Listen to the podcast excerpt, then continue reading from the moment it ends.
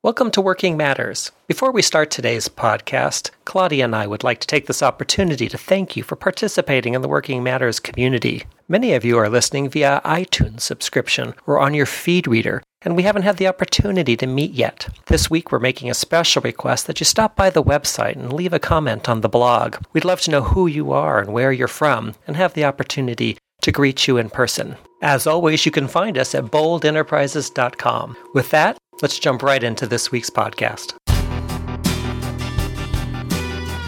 Welcome to Working Matters. I'm Claudia Rimple. And I'm Carl Edwards. Join the conversation on the web at boldenterprises.com. Carl, today we're concluding our series on faking authenticity with a hot topic. I feel it's a hot topic All right. on how we fake authenticity when we want others to act or do something. This is so hard for people because uh, you're trying to get people to respond the way you want them to, and oh man, yeah, this is this is going to be a tough one. Well, and I, I can imagine our scenario this week and what we're talking about is how we try to get people in our companies or our workplaces motivated or get them to work harder. Maybe it's someone not pulling their weight and you want them to start behaving better and Yeah. really doing work. I have to say, this is probably the areas where people feel manipulated and techniqued the most. Uh huh. You know why that is? No. Because they are being manipulated and techniqued. So it's the truth. It's the truth. These supervisors are just so focused on getting the outcome that they want out of these people that they don't even see the people at all. And when they go to coaches or consultants or to the leadership literature that's out there, they're looking for what works. And they just take that and just like a sticker in a child's coloring book, they want to paste it on and get this exact same results. The people know, they intuitively know if they are being manipulated. there is no closet in this world. You're out. It's known, and there's the trust is gone, the credibility's gone, the chatter, the talking amongst themselves behind your back is all about what do you think is really going on? What are they doing? You think that um, there's trouble? Do you think you know there's going to be downsizing? I promise you, all their conversation is trying to make up what's really going on and speculating. the vision in my mind is some kind of smarmy supervisor who's trying to, you know, get results. But really, let's put ourselves kind of behind that mask of trying to motivate people. I mean, it's it's hard. It's hard to motivate people, particularly in the workplace, because most people don't want to be at work Exactly. for a variety of reasons. Many of them, which are you, the supervisor. Yes. And how do you, though, communicate to people in this scenario of, of wanting to motivate them to do their work or to act in a certain way and really be authentic? Well, here's where it is a lot of work. All you who are supervisors and listening have a lot of work to do because here's the main problem here is you're thinking about yourself. How do I get them to work harder to make whatever change happen? Well, the subject's not you in this thing. The subject's them. Uh, they're not performing or they are performing and you need to um, shift some things around, shift deadlines because of a client request, and there's got to be a lot of um, adjusting going on, and you want you know almost them to promise good attitude and all that adjusting. And so the work is is getting to know these people that you're with, who you want to get results from, knowing what makes them tick, why they're there, what works for them, or and it will be different for everyone. It will be different with each person, and that's a lot of work. So we got a lot of work ahead of us when we want others to respond a certain way. But it's worth the effort because the real you then has a chance to engage with the real them and talk about the real subject. And that's a lot easier than making it all up and trying to anticipate in advance what's going to happen. So, for example, you know, some people, if you have a lot of adjusting that needs to go on and you're going to shift all the resources around because of a, a dead, one deadline was moved up and another client got added to the list. And so there's some new workload. For one person, they need structure and they need to have it organized. And you tell them what to do and when to do, and it's all laid out, and they can jump in and engage and adjust.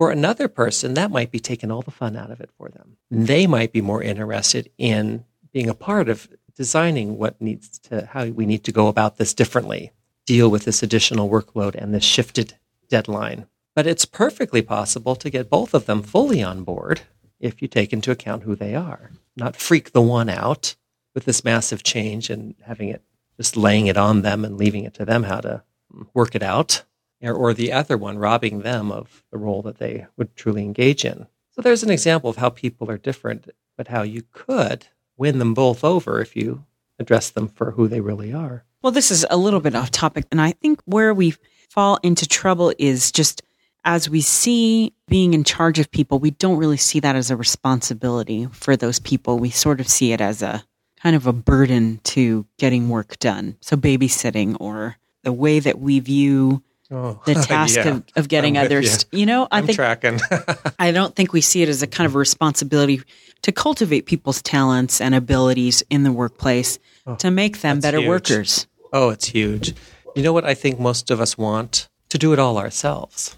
And yet, you know, we're along in our careers and we've got a scale of responsibilities where you can't do it all yourself. So you have departments and teams and staffs and the things split up. You got all these diverse people. You don't really want them there. You'd really just prefer to do it yourself. And if you have to do others, prefer that they be clones of you. There are companies who really model the way that they treat their employees differently that are successful. Oh, yeah. That's known. There's evidence in research now that it's these companies that are gearing the work around their employees. These teams come in and they work hard. You know, they really go for it. But it's hard to trust. So, you know, as we hear that and we don't aren't naturally um, trusting of other people's loyalty to the goals that, that you have, you know, it's hard to it's hard to go there. Well, I think also, I mean, taking again kind of the supervisor stance, we often get people in the workplace that it is hard to motivate them. They're really not interested and they're in the wrong place. And I think that can lead us to sort of put on personalities that aren't Mm. deal with. Yeah. And you can't attend to all those different possibilities because all your attention is on this costume you've put on and making sure that the front is always up and always going and always together. And so all these things get overlooked. That's why we've been repeating over and over again just the power in getting comfortable in your own skin because then you are free. You're basically freed yourself up to be with whoever you're with. And you don't have to anticipate any of their words because they're going to say their words themselves. Um, we get stuck on wanting, pre deciding a certain outcome, you know, like no resistance or no complaining or work extra hard. And then we have this whole conversation ahead of time and binds us to that outcome. So then we have to force it. And that's where we start sneaking in these other things manipulation or keep it a secret as long as possible because if people hear, they'll be upset. Or let's call it some positive name and maybe nobody will notice that it's a negative change. And People notice. Oh God, yes, and you're practically pointing it out to them by coming up with the dorky positive name for the initiative because it's like, well, why couldn't you just tell us what the initiative was? Again, it's a credibility, you know, destroyer.